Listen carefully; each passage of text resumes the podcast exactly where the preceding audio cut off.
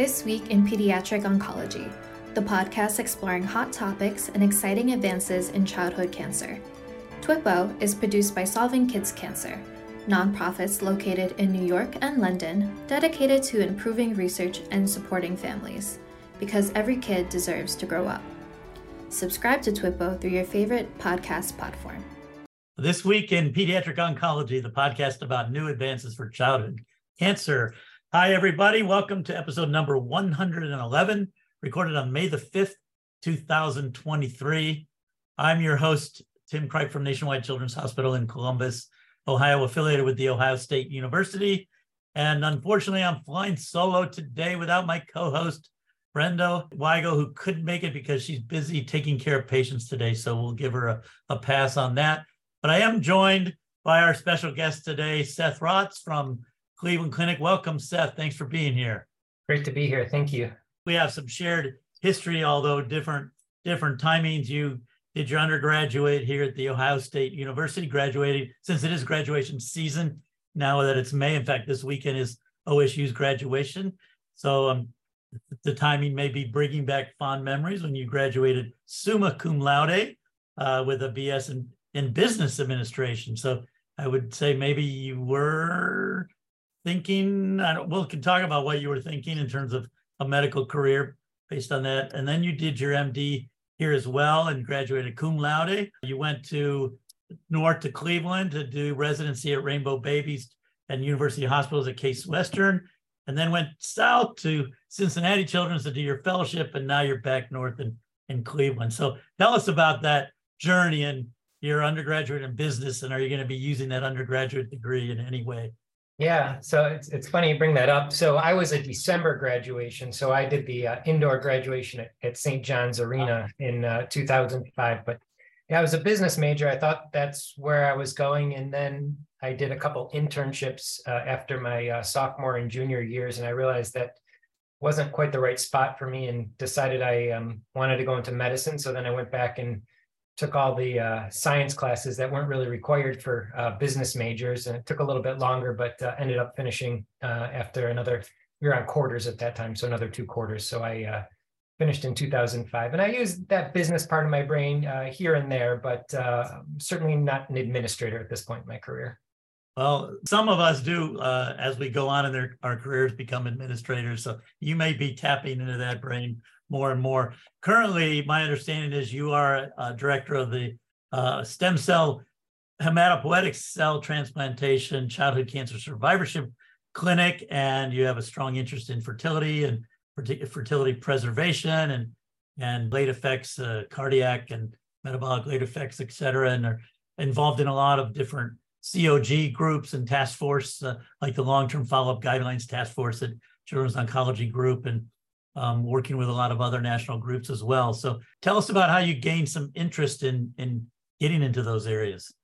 Yeah, so I um, when I did residency, I did a med peds residency. So uh, for some folks that might not be familiar, it's a four year residency instead of three, and you spend half your time taking care of adults and half your time taking care of kids. And I was kind of um, really intrigued by this idea of uh, transitions of care. So you know, children with long-term chronic conditions what is it like for them to become adults or young adults and transition into the adult world? Um, i had always been interested in oncology. So this idea of you know cancer survivorship bmt survivorship was always something that was appealing to me and always something I had in the back of my head, and then kind of further explored when I was doing uh, fellowship down at Cincinnati. So I, I, spent some time, you know, doing research during fellowship in um, Stella Davies' lab. Uh, we were looking a lot at uh, cardiac late effects of, of, bone marrow transplant. And then when I got uh, my job up here in Cleveland, you know, the plan was that I would take over um, running our survivorship program here. So I started spending some more time in the survivorship uh, clinic for the last six or eight months of fellowship when I uh, I came to Cleveland, there was not really a structured fertility preservation program, and I I guess I probably didn't have a ton of appreciation for it um, at first. And um, as I was doing some extra time in the clinic, uh, the survivorship clinic at Cincinnati, I remember seeing some patients, and I was working with Karen Burns, and I think you guys probably overlapped a little bit in Cincinnati. And you know, I was presenting a patient to her I just seen, and you know, she said, you know, what about fertility? And I said, I didn't ask about fertility, and she said, oh that's usually the first thing I ask about. And you know, we talked a little bit and, you know, really got a feel for how important that issue um, is to long term survivors. And as I came to Cleveland, you know, and started seeing patients on my own, it became very apparent how much that stood um, on the minds of survivors. And over the first couple of years here, you know, worked with a lot of great people in Cleveland to develop our, our fertility preservation program. I think your story for for trainees is a good one in terms of you never know even a simple conversation, one patient, one one sentence from a mentor, you know, can sort of change the course of your career. And you know, if you embrace it and if you look at the opportunity and also the need, you went to a place that sounds like they needed that. So you were able to help help fill that niche. So that's that's terrific. Did you have a lot of challenges if if you were starting it from scratch there, as opposed to coming into a smooth running program, setting up that program? Yeah, yeah. Um, it's been an adventure. So I finished fellowship about six years ago, and we've gone through a couple different stages of developing that program. You know, the first thing you need to have is people that are interested in doing it and a desire and kind of realize the importance for it, and um, need partners on both the male and female side. So in um, reproductive endocrinology on the female side and, and male fertility as well. And you need some money. Um, and we've been um, really lucky that we have this large uh, bike ride fundraiser in Cleveland called Velosano. I think you guys have uh, something similar in Columbus, like uh, Pelotonia or something, which raises a lot of money for cancer research for the hospital. And through that program, we were able to get um, some startup funds for our fertility preservation um, program, which uh, enabled us to hire a fertility navigator who really, you know, at this point runs the show, does all the coordination for things, um, and we have money to help offset costs uh, for patients as well. Um, but it's really been a, a long uh, journey to get where we're at now, which is, I think, you know, finally getting to a, a, a smooth running machine. There's some bumps in the road, but uh, yeah. Were there technologies or techniques that you needed to establish, or people with expertise you needed to recruit? I'm just trying to frame it for uh, people might be listening from institutions that want to do the same kind of thing. What what's it going to take? Yeah, like from a technical standpoint, um, you know, I'm not a surgeon, but from a technical standpoint, every time I've talked to the surgeons, they say that this stuff is easy from a technical standpoint. Um, if you're at a place, you know, Cleveland Clinic, we're lucky enough that we're not a standalone children's hospital, so we have you know all these adult services you know right on the same campus with us an andrology lab and, and rei and so forth but you know, in terms of things like ovarian tissue cryopreservation, take laparoscopically taking out an ovary, uh, you know, it seems like at least when I talk to our pediatric surgeons, that's that's pretty uh, bread and butter for them, and, and same for the the REI folks.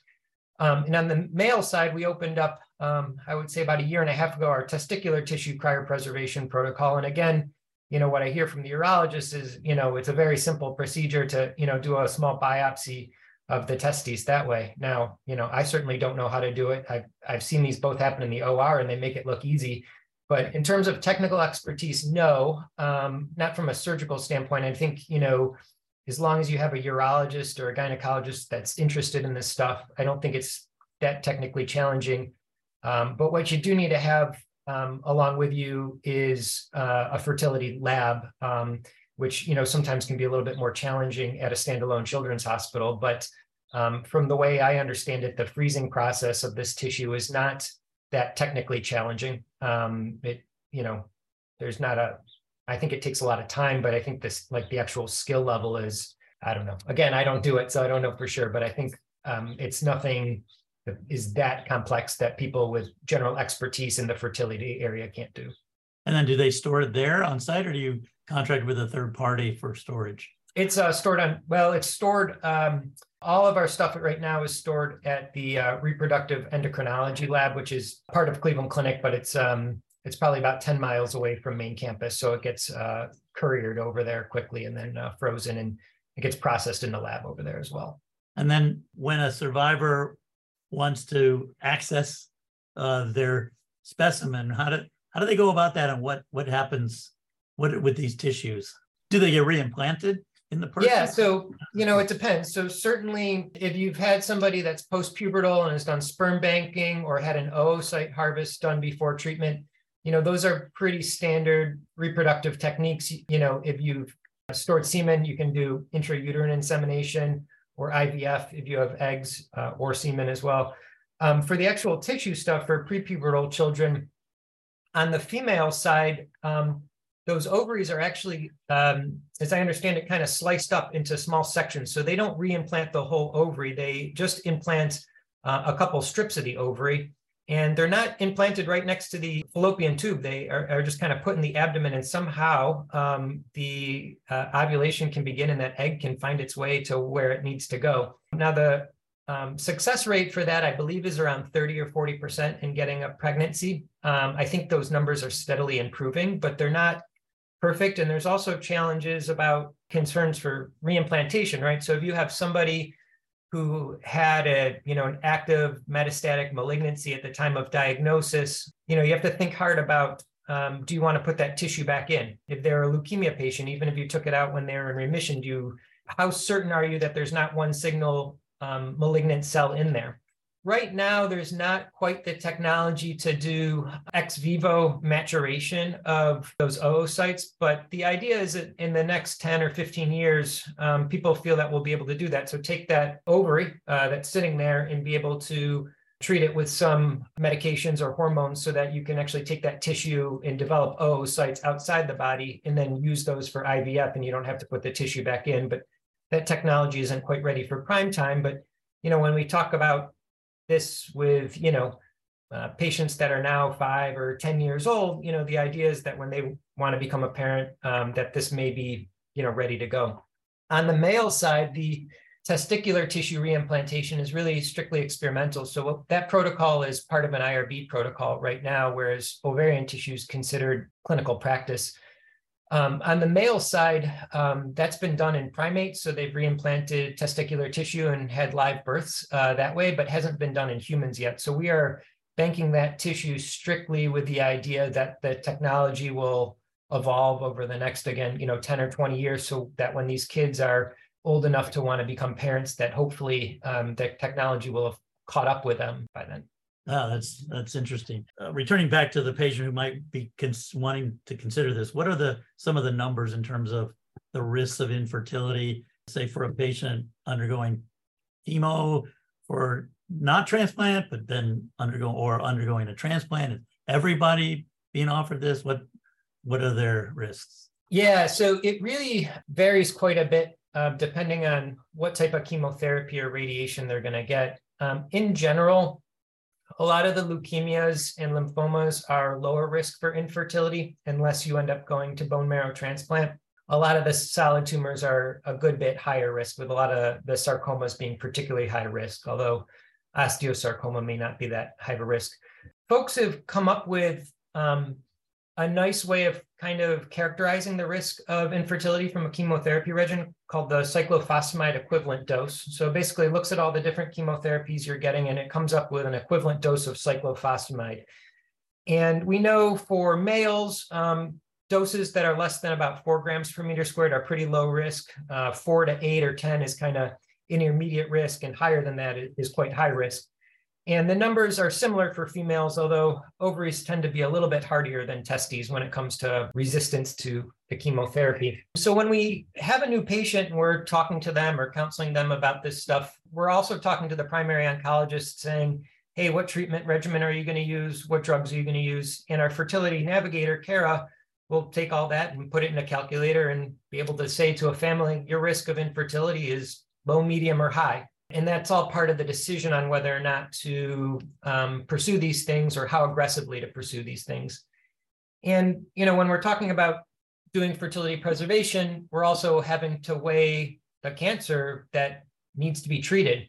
You know, how long can we wait um, before starting therapy? Things like sperm banking, testicular tissue cryopreservation, ovarian tissue cryopreservation, those can all be done pretty quickly. If you're talking about doing an oocyte harvest, you need two, two and a half weeks to get that done. And sometimes people can wait that amount of time, and sometimes they can't. Sometimes people also don't want to wait because they're anxious to get started.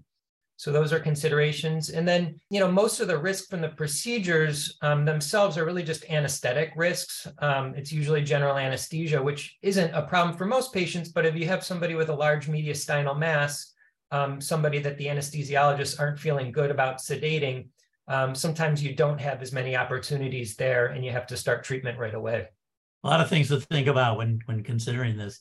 The thing you mentioned before about the risk of reintroducing a leukemia cell or a cancer, has that ever happened or we just don't have enough experience? I should know the answer. I don't know the answer offhand. I have heard our REI folks talk about some studies looking at reimplantation and, you know, there were, you know, no malignancies in this study or that. But it's so hard to say, right? Like if you think about a patient with leukemia, for example, and you think about how we look at MRD testing, you know, with flow cytometry, and we look at one in 10,000 cells, you know, how many cells are in the body? 10 trillion cells. Um, our level of resolution to say that there is no disease there is fairly limited. So I think, you know, there is that theoretical risk. And when you've taken somebody all the way through therapy, you know, even that theoretical risk is something to scratch your head about. I think we'll know more as the technology evolves and more people have the tissues reimplanted.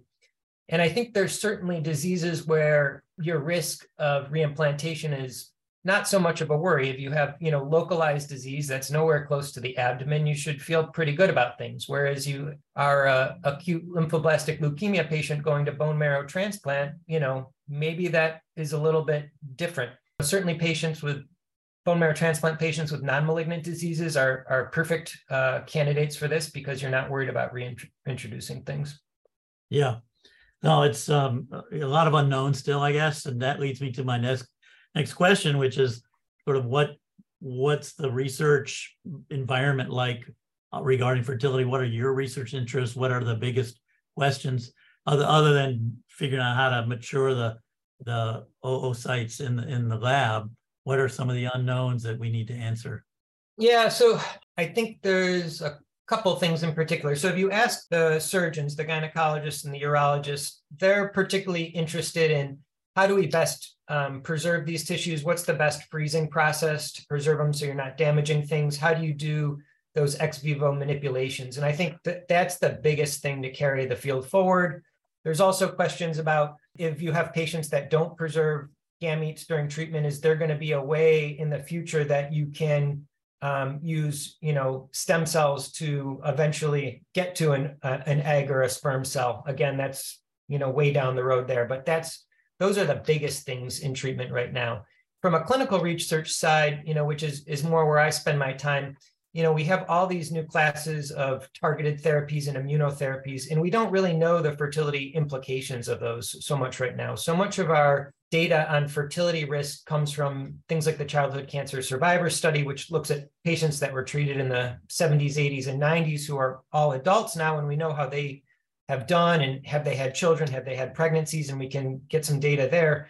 Um, but there's a heck of a lot of new drugs that have come along since that you know expansion cohort was recruited. So finding out what the fertility outcomes are for people that have gotten this whole class of new drugs over the last 20, 30 years is really important to be able to prognosticate for folks. That's a really great point. So are there any hints that some of these new drugs, IBS and ABS and and cells and things that do have impacts on fertility?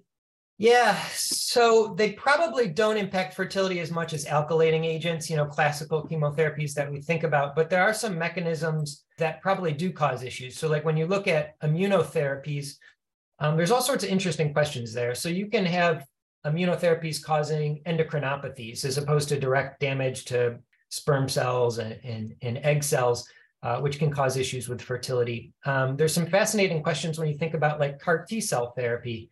You know, for example, if you have somebody who received CAR T cell therapy and has persistence of those T cells, uh, is there a chance any of those are going to be transferred to a fetus and a, a pregnant mother? So um, Nirali Shah at the NIH is, is starting to ask questions about those things all the targeted therapies, it really determines, or it really is a question of what their mechanism is. These targeted therapies, what exactly is their mechanism of action, and how does that relate, or how closely does it relate to to sperm cells or egg cells?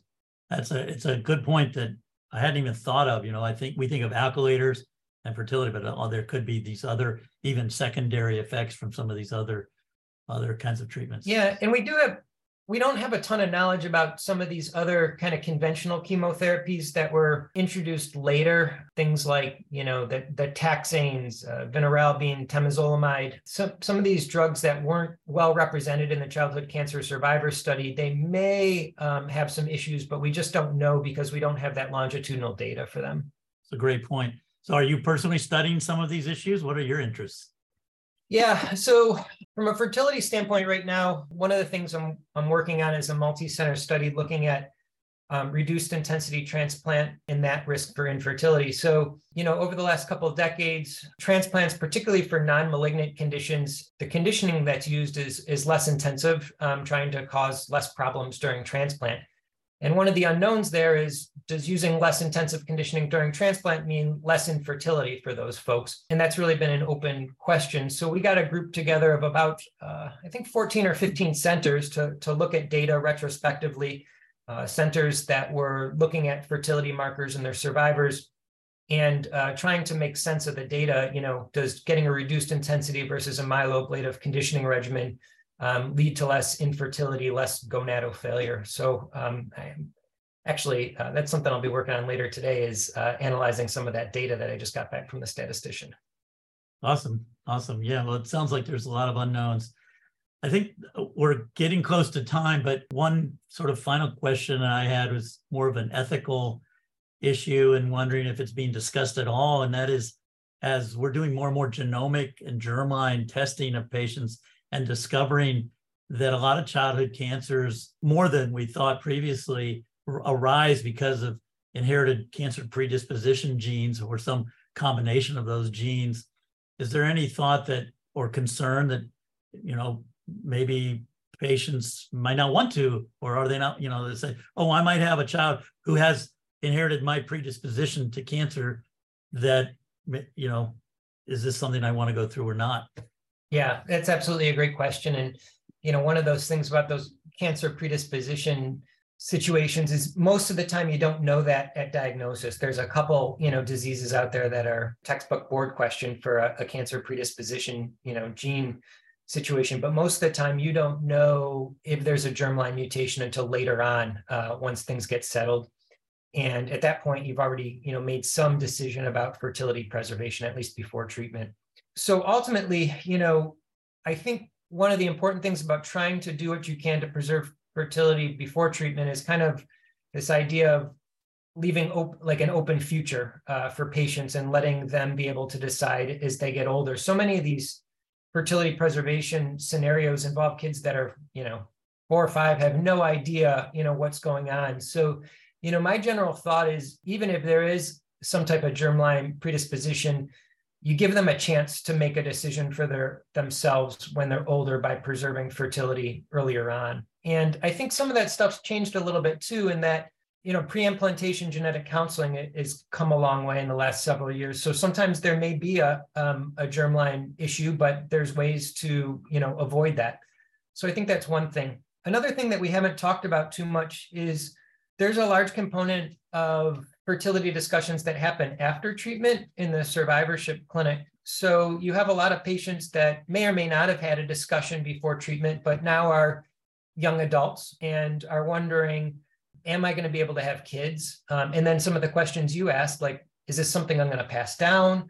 Um, is my child at risk for birth defects or other issues because of my cancer or chemotherapy? I mean, these are really common questions that we get in survivorship clinic. And one of the things that we'll offer a lot of folks in survivorship clinic is, well, in particular with the females, let me take a step back here a little bit. With females, if they've gotten treatment with chemotherapy, they may still have some residual ovarian function, but are at risk for premature ovarian insufficiency. So going through menopause at an earlier age.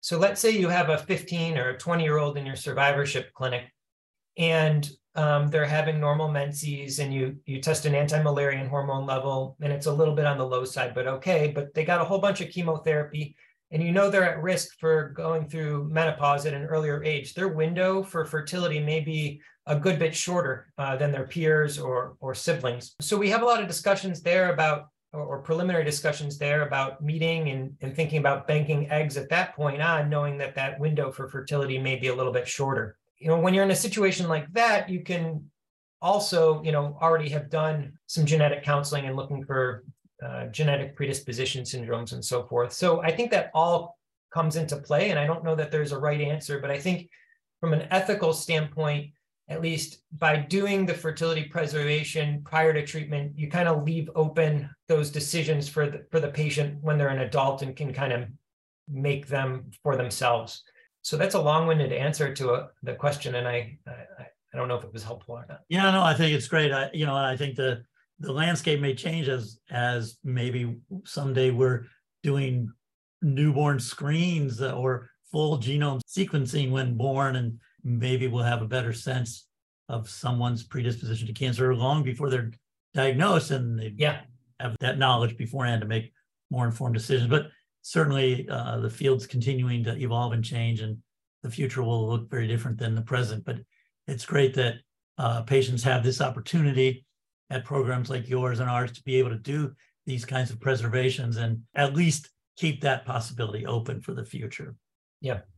So that's great. I appreciate your sharing all your insight and wisdom on this important area and the fact that we have survivors that that want to consider fertility as a win for for pediatric cancer. It shows you that we've had, you know, successes over the years and our treatments, but certainly we need to continue to do that and, and get even better. So thanks for being here. And thanks to the team at Solving Kids Cancer, a nonprofit charity dedicated to improving survival through creating novel treatment options for children. Remember, the more we learn, communicate, share ideas, and work together, the faster we'll reach the day when all childhood cancer is preventable or curable. As always, keep up the fight. And thanks for listening to This Week in Pediatric Oncology. We welcome your comments, questions, or thoughts on topics for future episodes. Just drop us a note at TWIPO at solvingkidscancer.org. You can follow Dr. Cripe on Twitter at KidsOncDoc Send an email to Dr. Weigel at weige007 at umn.edu and find all TWIPO episodes at solvingkidscancer.org.